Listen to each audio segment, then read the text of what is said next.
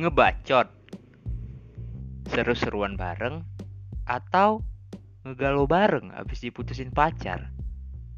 Tenang, di podcast kita akan ketawa bareng, ngegas bareng, ataupun sedih bareng.